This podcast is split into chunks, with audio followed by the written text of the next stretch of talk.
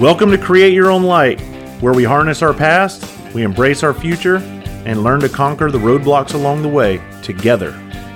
I'm your host, Travis Howze. Let's get on with it. This episode is brought to you by YourWelder.com. YourWelder.com is an online directory of mobile welders. Whether at your home or at your industrial processing plant, we come to you. Our community of mobile welders can repair anything from the neighbor's mailbox that you just backed into or the cat bulldozer sitting on your job site. YourWelder.com is a directory of highly skilled professionals willing to help you on your job site on your timetable.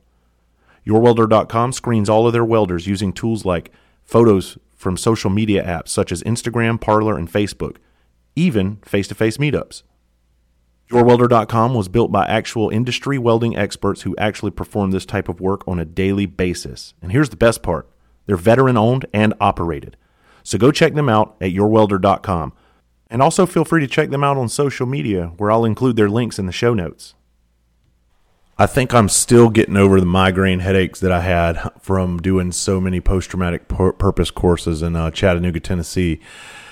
I uh, we did we ended up doing 20 um, it was hard as fuck. It's it's it was very very difficult. I'm not gonna lie. It was uh for me it was extremely emotional um, doing that many courses back to back to back to back. But we're all done, and I hope those guys and girls uh, took something positive from those courses. Um, I'm sure I'm sure some did, and I'm sure some did not. You know because this thing that I do, it's it doesn't appeal to everybody, obviously. And I remember I used to tell them, you know, because this was these were mandatory classes the Chattanooga Fire Department had to go to. And I remember when I was on the job, when they would send us to a mandatory anything, I would be the first one complaining and would go kicking and screaming. But when you get in there and you realize, like, hey, this is something a little bit different. This isn't necessarily a sensitivity class that we're going to. I think that's that's what a lot of people probably come down there thinking like, oh my gosh, we got to go down there and talk about feeling. That's not it. That's not what I do. Um, I actually tell my classes I, I don't I don't really believe in being overly sensitive, but I do believe in being compassionate for our people. And throughout my course, I teach this this this concept of how why do we in emergency services why why do we have the ability to go out and be um, very compassionate for complete strangers at any given time of the day? But then we can't even give compassion to our own brothers and sisters who need us the most or when they need us the most. It's hard for us to do that because honestly, the honest truth is because we have to wear this coat of armor that we wear and we're never allowed to for them to see us vulnerable and we cannot allow them to see us weak because that may question um, they may question our ability to perform on the job if they ever see any kind of sign of weakness. And that's why we do that. And that also crosses over to our families. You know, my, my own daughters have asked me, they've actually showed concern over my lack of concern when they get hurt. I've had one of my daughters before that she's told me, she's like, Dad, you, you don't care when we get hurt. You don't really show that you care. And that broke my heart because it's like, it's not that I don't show that I don't care I do care. I just understand emergencies a lot differently. And part of that too is part of that that lack of compassion for our own people. We we do we we do not show a great job at showing compassion for our own families sometimes, and that's that's pretty sad. And the reason is the reason is this: it's because we operate in a very dark world oftentimes, and we see a lot of horrible bad things in our world. And our families don't necessarily see those bad things, so they don't perceive the world the same way that we perceive it. And the way that I explain it is this it's like I'm always expecting horrible, bad things to happen, even to people that I love. And the only way to protect myself is to not give get too close to them. And that's the sad part. It's we give them just enough, but we never truly give them our full selves. And that's a defense mechanism because I know at some time in life, if I get too close to a person, that person is going to be taken away from me. I've experienced it time and time and time and time again. So after a while, you just don't want to hurt like that anymore, and you don't want to you don't want to go all in with everything you got because you know everything you got is going to be stripped away from you one day. And that's why we build up walls and we put them around our family and in between our families and loved ones. And that's just how it is. I heard something that uh, that's kind of stopped me in my tracks because it's so true. And it, and, and I heard this. It, somebody said most people die at 25, but they aren't buried until they're 75. And that means you live this wonderful, fun, exciting life up until about the 25 year mark. And after that, a person begins to die.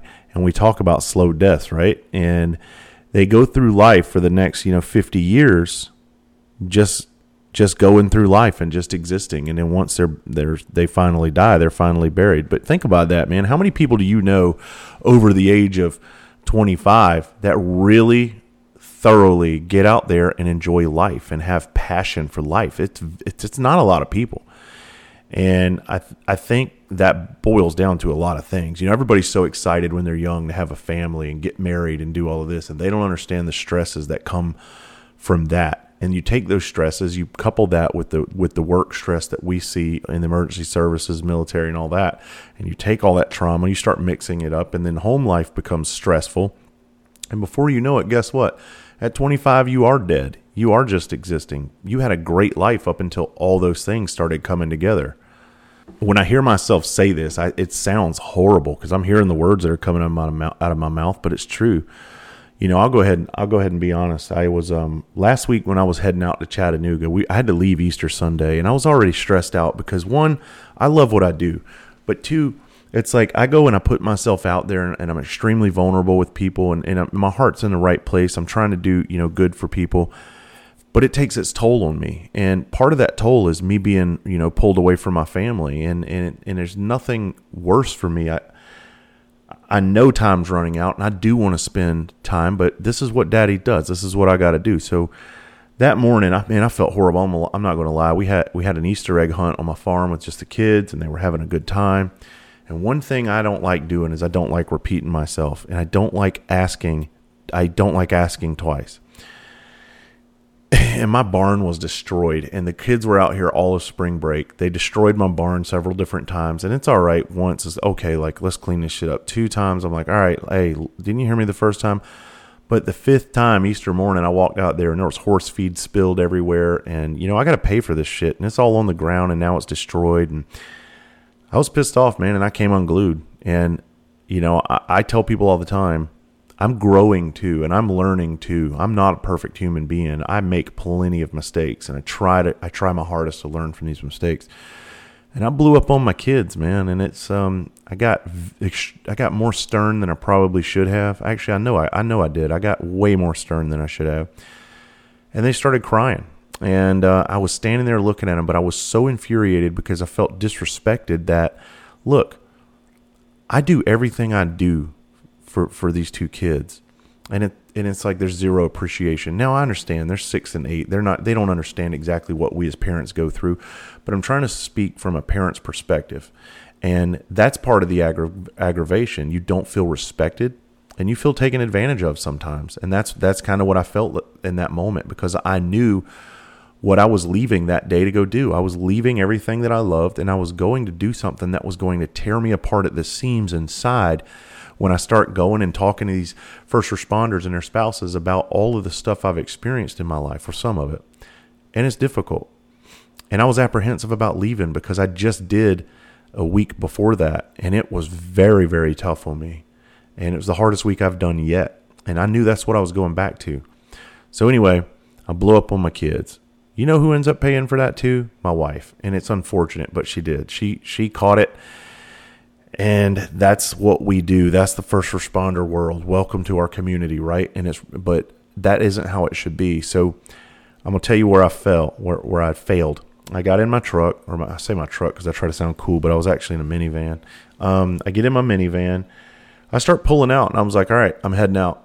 And i, I don't hug anybody bye i just say goodbye and I start pulling out of the driveway, and the dog is following me out the driveway. And now I'm mad because the dog's going to try to run to Chattanooga all alongside of this damn van with me. So I stop and I back up. And my wife saw me when I backed up. I had the window down, and I said, Can you come get the dog, please? And she said, Oh, I thought you were backing up to give me another hug. Goodbye. and that that's that's where I could have made a decision to make everything better. And I could have put my pride aside and I could have said, you know what? That's exactly what I was doing. And I could have put my vehicle in park and got out and went and gave her a hug and went and hugged my kids again, but I didn't. I was too prideful and I was too heated in the moment. I could not blow this off because I was I was redlining. And I looked at her and I go, "No, that's not what I was doing." And she got the dog. I rolled the window up and I left. That's not fair. And that wonderful week the entire family just had out here on the farm was devastated within about mm, three minute time time span because of one man, one man's inability to control the explosion inside of him. Now, when I start thinking back on it, there were other factors that led up to that, but still, I didn't deal with those factors appropriately when they were happening.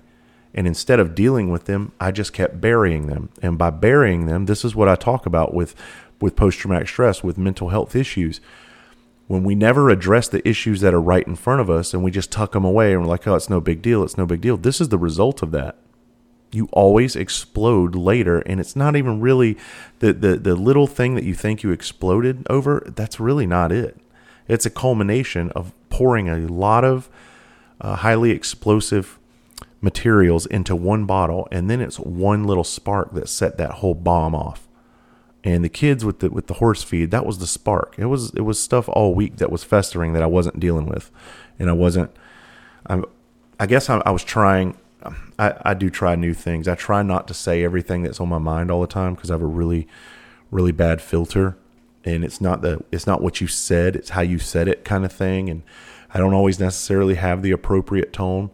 Um, I don't pick the appropriate language sometimes, but I don't mean anything by it. And I see both sides of that. I see that from guys and girls that, that, that communicate like me, but I also see it from the spouse's side for people that don't communicate like we do. And there has to be some kind of common ground in there because when we do speak, we speak with so much venom that the other person thinks everything you're saying is directed at them. And it, that, that's not necessarily the case, but that's certainly how it feels sometimes. A lot of cool things happened while I was just out of town in Chattanooga. So I'd already been up that way in Cleveland, and I talked to the Cleveland Fire Department. I got to know a lot of the Cleveland guys and girls really well. Uh, my friend Jen Samples, you know, with her friend, we, I mean, her husband. We talked about that episode with Dustin, her husband, who committed suicide a couple years ago, and we've all we've all grown pretty close. And then, um, so I was able to see some of those folks, and one of my buddies from um, Chattanooga Fire Department. I got to go hang out with his family and have dinner at their house one night, and I was I was dragging ass tired, you know, because I was doing two events all day, and I went back that day and I laid in bed for 30 minutes. I set my alarm. I ended up snoring. I was I woke myself up within 30 minute time, like gasping for air. I was just so tired, and then I realized I was like, I gotta hop in the shower and I got to get to Chris's house. And I'll be honest, I wanted to go, but I didn't want to go because I wanted to rest. But I knew, and this is this is what I'm talking about. You have to accept and and welcome friendships because what we're really good at doing is isolating ourselves to the point where there are people that want to appreciate you. There are people that want to love you. There are people that want to spend time with you. And and I mean really good quality time with you and we do a really good job at when we're um, when we're affected a certain way of making every excuse to not spend that quality time with people, including our, our really close friends and our families. And I, I'll admit, and I know Chris and them they listen to this, but I was I was worried because Chris has four kids. They are they are four girls, and I didn't want to get over there and and have fucking an episode with me freaking out with somebody's kids yelling and screaming and all of that and but I went and I went and I'm so glad that I did because it was such a wonderful experience. Chris is amazing cook by the way.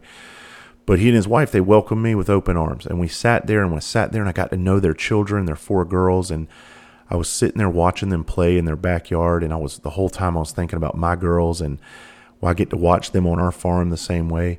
And you know what happened, man? Nothing, nothing, nothing bad happened. Everything great happened that's what I talk about. I was like, we we spend so much of our life preparing for all these bad things to happen that we don't get to fully take advantage of the moments that we're blessed with. And I am so glad that I took the time and went over there and sat down and broke bread with his family. And it was it was just an, an awesome experience because the old me, I promise you, the old me would have made every excuse not to do that. And that's part of the growth process. And over the years I've been learning to to step outside of my comfort zone and just say, you know what? Go do something, Travis. You deserve it. You don't need to be a hobbit your whole life and live in this cocoon of safety your entire life. Go do something and go be around people that want to that want to be around you because is a beautiful thing. And I encourage you all to do that same thing. There's a lot of people out there. Your phone has probably stopped ringing because all you do is say no to everything, and that was me. People actually deleted my number because they were just like, you know what, that dude's not even gonna come around anymore. And it was true. I wouldn't, but I'm back, baby. I'm back. I'm actually going to start drinking again. I talked to my wife about that. Check this out. I haven't had a drop of alcohol in over 10 years. And I'm proud of that. I stopped drinking alcohol because of um, what it was doing to me and uh, how it would make me feel. Obviously, I had I had my reasons, but I stopped the day after our wedding in uh, July ten years ago, and I just said I'm just not going to do this anymore, and I, and I never touched it. But man, the the the the better I start feeling and the more like normal I start feeling, I've been getting a little curious lately. Like I'll smell her wine or I'll watch people drink and then I'm like, man, I could do this. I could have a little sip, but I I mean, I Travis used to get loose, man, and I don't know if everybody's ready for that. But I do worry about where it would take me, and uh, that's why I don't. So I'm actually not going to start drinking again. That was just a joke, but we were out at dinner last night, and I I looked at my wife and I said, "Yeah, I'm gonna start drinking again." She looked at me like, "Excuse me." so I can't do it. I can't risk it because it takes it would take me having one episode being drunk and saying the wrong thing in front of you know my kids or some you know saying something that I would I would regret because you can't take those words back, man. And I've worked super super hard to get to where I am, and I'm proud of that. So I, I think I'm a what I always get confused. Is it on the wagon or off the wagon? I think I think when you're on the wagon that means you're sober, right? So yeah, I'm on the on the wagon. That that's where I'm at. I'm gonna just keep riding the wagon, I'll, and I'll watch. I'll just watch the shit show from on top of the wagon. How about that? Last Thursday night, so I went back to Cleveland, and the 303 Project was having a spousal event uh, for emergency services and spouses at a church, and I got to admit through my comedy days and speaking days, I've, I've performed in every venue imaginable. Uh, that was the first church I'd ever been inside of to actually open my mouth and talk about something. And I got to admit, I was waiting for a lightning bolt that never came. Uh, y'all can applaud me. There wasn't one F bomb, there wasn't one cuss word. I spoke for right at an hour. And afterwards, I was like, "Yeah, who's your daddy?" Like, I don't have to come in here and cuss. I like cussing; it's fun for me. It's like, it's, it's just actually, it's not that I like cussing. I just like turning my filter off when I do what I do, and that way it can be a little bit more authentic. But we went in there and I spoke and Jen spoke and we talked about post traumatic stress, what that looks like. We talked about suicide, what that looks like, and how we rip our families apart at the seams. And how we as men are really good at making excuses for why we cannot communicate to our spouses. And I talk about this in my course how we're excellent communicators on the job, but we suck at communicating at home. And it's it's horrible man because we actually we're extremely good at communication on the job because without our communication everything dies. Um, you can't have an emergency scene without effective communication. When communication gets messed up the scene gets messed up. So what do you think happens at our homes? It's the same thing. And i've heard every excuse under the sun. I've heard guys tell them well i don't talk to my family because that's my way of protecting them and that's bullshit because our divorce rate is 80% in this business and it's not from the shift work. It's because we don't communicate with our spouses, and it's because they don't know how to act when we have our little stupid episodes that we have because we're too manly or too much of an alpha male, too much of an alpha female to tell our spouse about that. And so we make them pay for it the entire course of our marriage, our careers, and our lives. And who else sits there and bears witness to that? Our kids do. And it messes them up. And then all of a sudden, you have those kids that were raised. You ever hear those people like those? Uh, so when I was young, all the Vietnam veterans were all the fathers, right? and all the kids are like, "Well, my dad was a Vietnam vet, and he's an asshole. He don't talk to anybody about anything." And then you look at that family, and that family's severely fucked up, and the kids are fucked up, and the kids they're raised and they become fucked up, and it's all because dad or mom fucked them up. That's all it is. And I tell people all the time, man, it's, it's, it's bigger than you. You are messing up more than just yourself by not talking to people. You need to be able to find a, fate, a way to effectively communicate I'm gonna I'm gonna be very very honest. I had an episode the other night when I was on stage in Cleveland.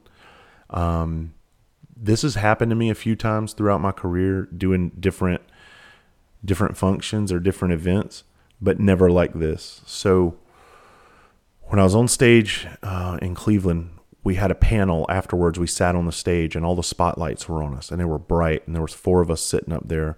There was myself, there was Jen, there was uh, Chief Duggins, and then Pastor was up there with us, and we were just taking questions and everything from the audience, and they were really engaged and they wanted to learn because this was a voluntary event, and all these spouses came out with their husbands and wives. It was it was a beautiful thing. Well, while I was sitting up there, I went back to a place, and I had no control over it. And this happens. This happens to me sometimes. And when the old days when I would be on stage, the spotlights is what is what set this off. Okay, it's the heat from the lights and it's the bright, bright spotlights. I've been on stage different times throughout my career and this has happened, but I was able to shake it because I'm in a moment like having fun and laughing and I'm being very quick and stirring the pot on stage. This is with comedy stuff. Well, this time I was sitting there patiently while people were talking and sharing their stories and those lights were on me. And it took me back inside of that building that night when we had all of our guys in front of us and we had some spotlights out. And I was reliving that scene again. And I don't know if it was because I just finished talking so many times in Chattanooga and I was reliving it night after night with those guys and then coming out there and sitting under those lights. But whatever it was, it was very real for me. And I smelled it, I tasted it, I saw it, I heard it, and inside of me, man, I, I, was I wanted to get up and run off of that stage at at at, at one point. It was fucking me up, and uh, but I sat there and I started thinking about some positive things, and I did some things that I do to kind of hopefully make it go away, and it took a few seconds, but but it did, and uh, and that was that. But I'm gonna tell you right now, that was one of the most uncomfortable things that's ever happened to me in 15 years of being in front of audience was the other night when that when that moment flashed uh, in my brain while I was under those lights, and it was a difficult thing. So let's think about that. Let's talk about these things. Let's talk about when when these events happen. What are you going to do? Like, how are you going to handle it? Um, everything inside of me, fight or flight, right? And everything in told, inside of me told me to run. Everything in inside of me told me to get up and remove myself from that situation but I couldn't. I was there, and people depended on me to be there. So, what happens to you in a situation when you feel extremely uncomfortable? I'm going to tell you what you got to do.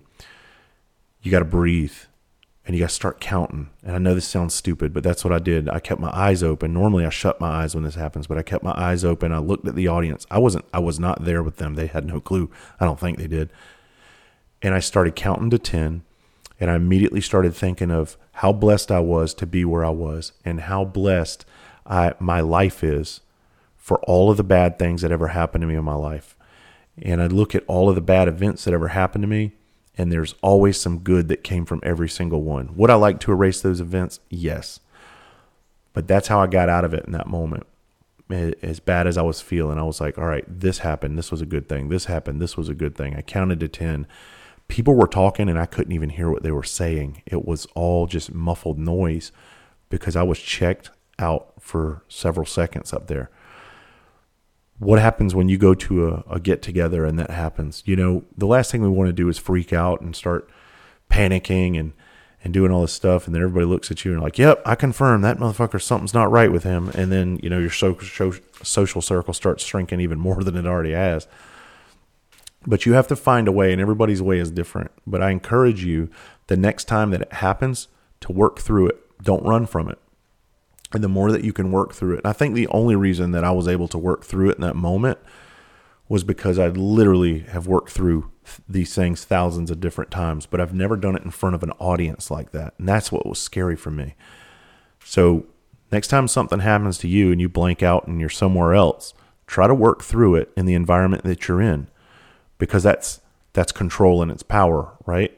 Obviously, if you're very uncomfortable and you feel like you need to remove yourself, have an option, have that option. But I didn't really have an option the other day and I had to I had to work through that. So I'm pretty proud of that moment it's always super cool when when you when you meet people that that follow you or listen to you and they come up and they say nice things like I welcome those things obviously that's it's always nice to to uh, receive you know affirmation for what you do uh, but one thing I like to to really put out there is this like I don't change anybody's lives because so many people have come up and said that and it's like look I I can't even take a piece of responsibility for that. You know who changes your lives? It's you. You actually get up every day and you make the hard decisions to change.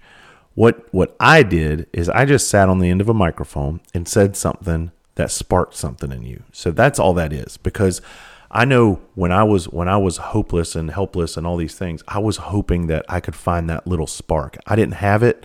I had to kind of get out there old school style with two sticks and a rock and make my own spark and then kind of blow on the fire and stoke it and keep it stoked for it in because this shit wasn't around when I was out there looking.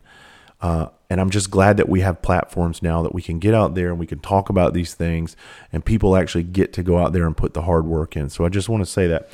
Um, I signed a book for a gentleman. His name is Jack. And I've never met Jack, but I had the pleasure of meeting his wife in Cleveland, Tennessee. And I heard a little bit of Jack's story.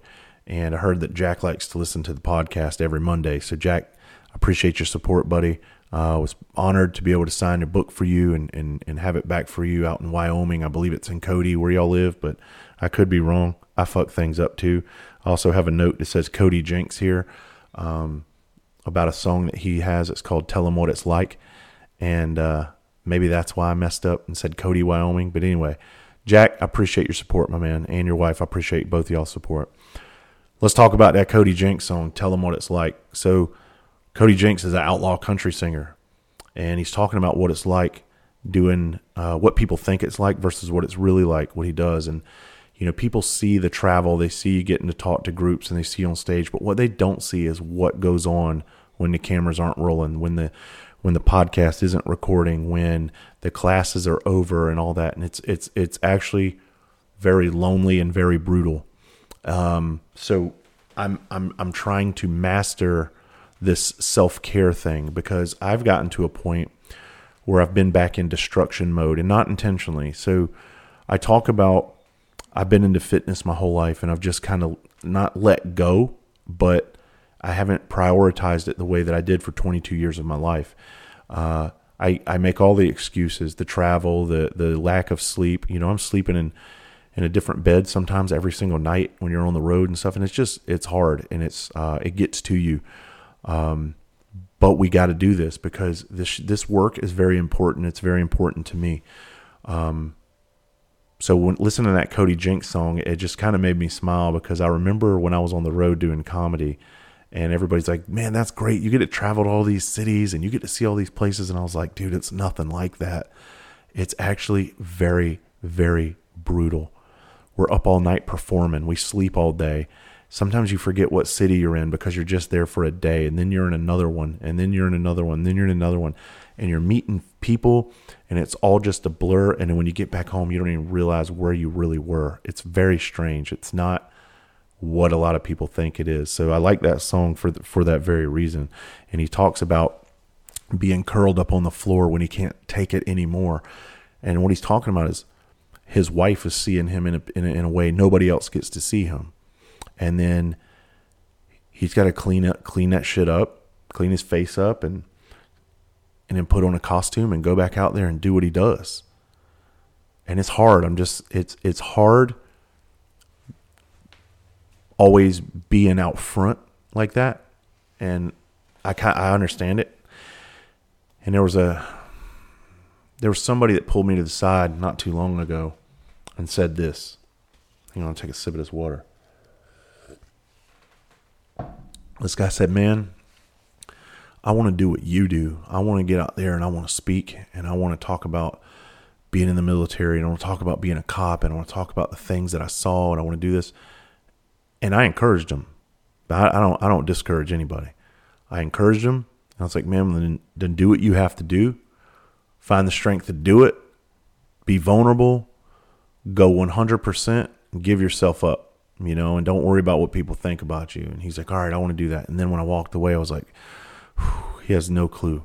He has no clue if he makes that step, what that's going to bring, the weight that that's going to bring down on him. But I don't like telling people about that stuff because I don't want to be the guy that crushes somebody's dreams. I want to be the person that helps lift somebody else up and helps them accomplish their dreams. I had another guy come up the other day and he was like, "Man, I want to do comedy." And we talked about comedy and he said he's about to retire. He's he's a little older.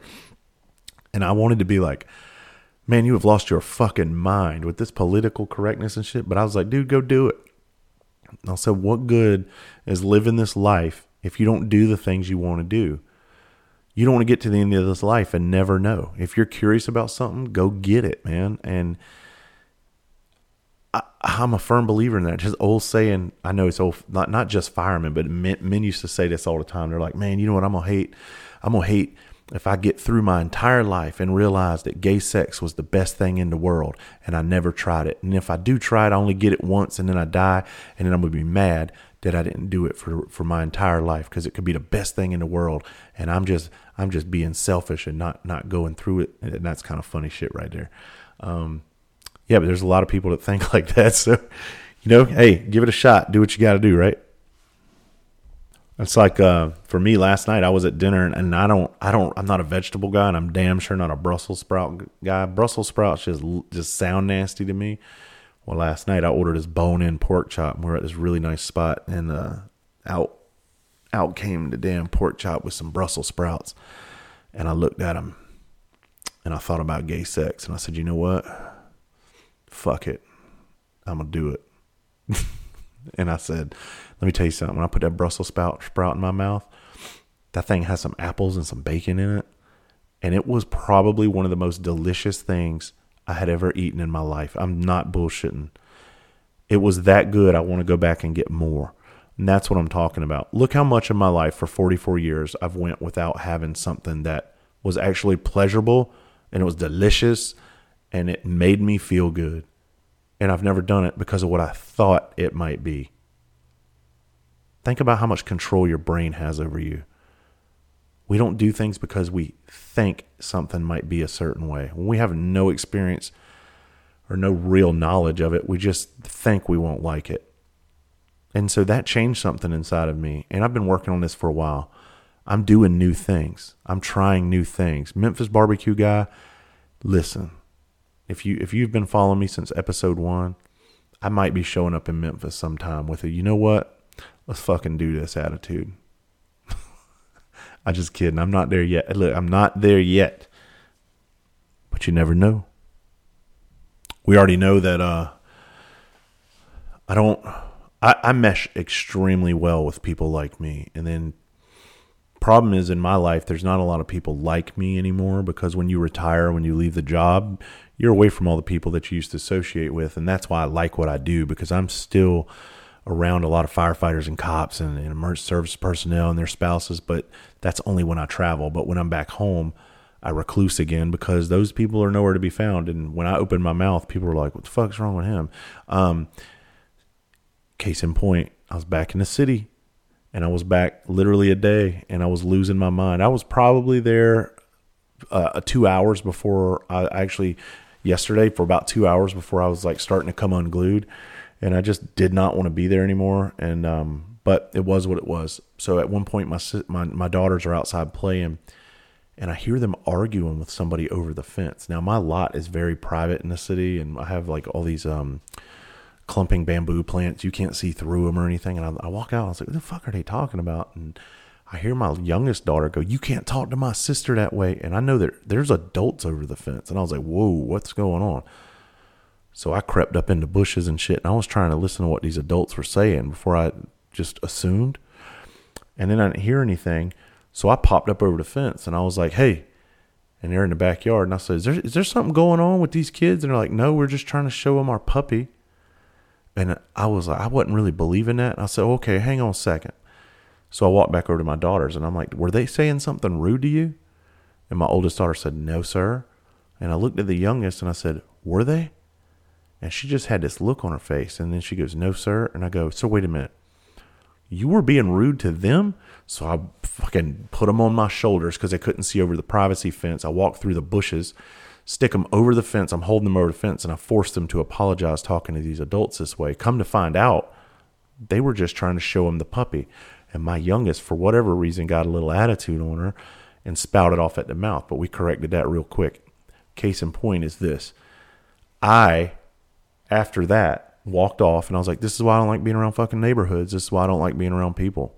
You know, granted, my kids, they, they don't normally talk like that. I do think something else may have been going on, but neither side was going to be honest with me at that, in that moment. And I didn't want to spend a lot of time having an investigation, but I handled it with my kids. But it made me uncomfortable, and that's why I went back inside. I just I and I when I'm in there, I just sit inside and I let everything bottle up and build up, and then I, inevitably, you know what happens in that situation? People end up paying for it because we're not happy.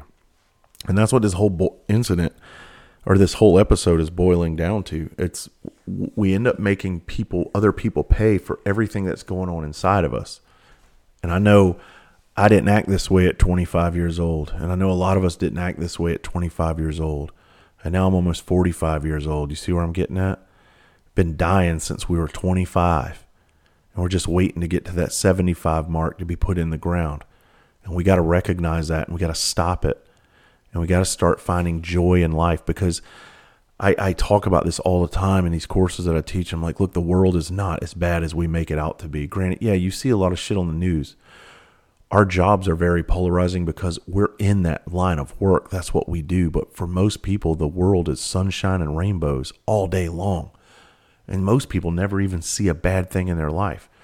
But we not only see bad things, we create bad things. We create inappropriate and awkward ass moments with people all the time because we're just assuming that's where it's going to go anyway because of what we're what what we've experienced. And I'm trying to be more cognizant about that. I think the biggest thing in my life is peace. Like how do how do we find that? Just I know you're never going to have 100% peace and there's always going to be something that's going to rock your boat a little bit. But how can we along the way and like from 25 to 75 how can we start offloading a lot of the stuff that is not peaceful in our life so we can have a more peaceful journey and possibly a more pleasurable journey and i i tell people all the time you got to do the things you want to do what's stopping us from doing that i'm guilty of it too responsibilities is a big one responsibilities will stop you dead in your tracks from doing things you want to do uh, i've been thinking about getting a boat because i grew up I grew up in the water. I grew up, my father, we grew up on the water, uh, boating and all that. And I just never really wanted a boat as a grown man because I traveled so much. Uh, and then I'm, I'm not around that much anyway. And I grew up working on boats because with my father, well, I, I grew up watching him do it and cuss and throw shit because boats break down. They stand for break out another thousand. But I'm at that age now. It's not even about me. It's about my family. I want to be able to um, have more than just a fucking farm for them to come out and, and ride horses and pet animals and shit, which is it's good. But I also think it'd be good to get away from here too, um, and get out and get on the water and stuff. And don't think I'm not thinking about going and getting a boat because it, it, it's taken every ounce of discipline I got because I'm a I'm an assets guy, and we me and Randy talked about that in our episodes.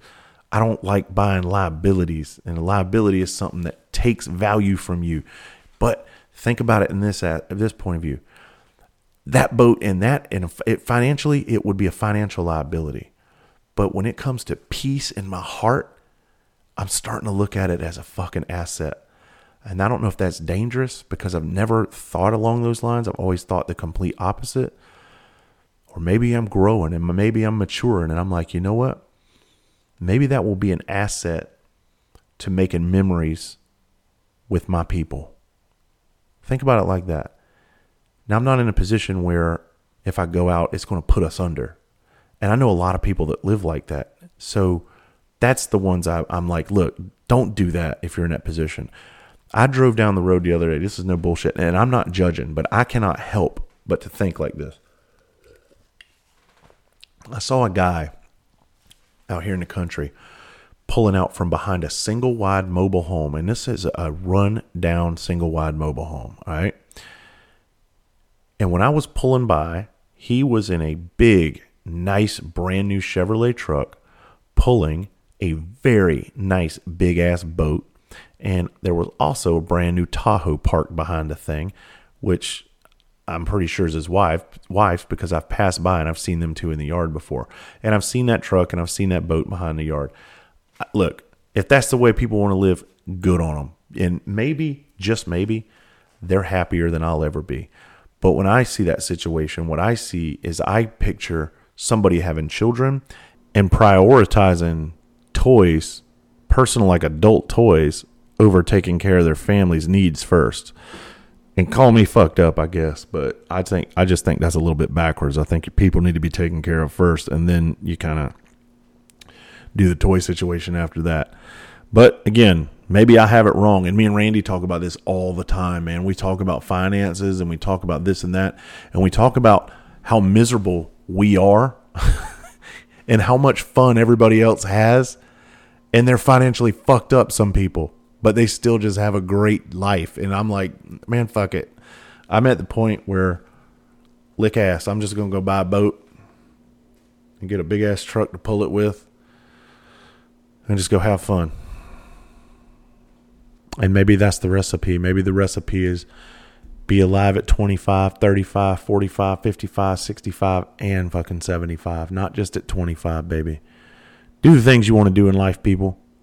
Time's running out. We know that. Try to be responsible along the way. I love y'all. I'll see y'all next time.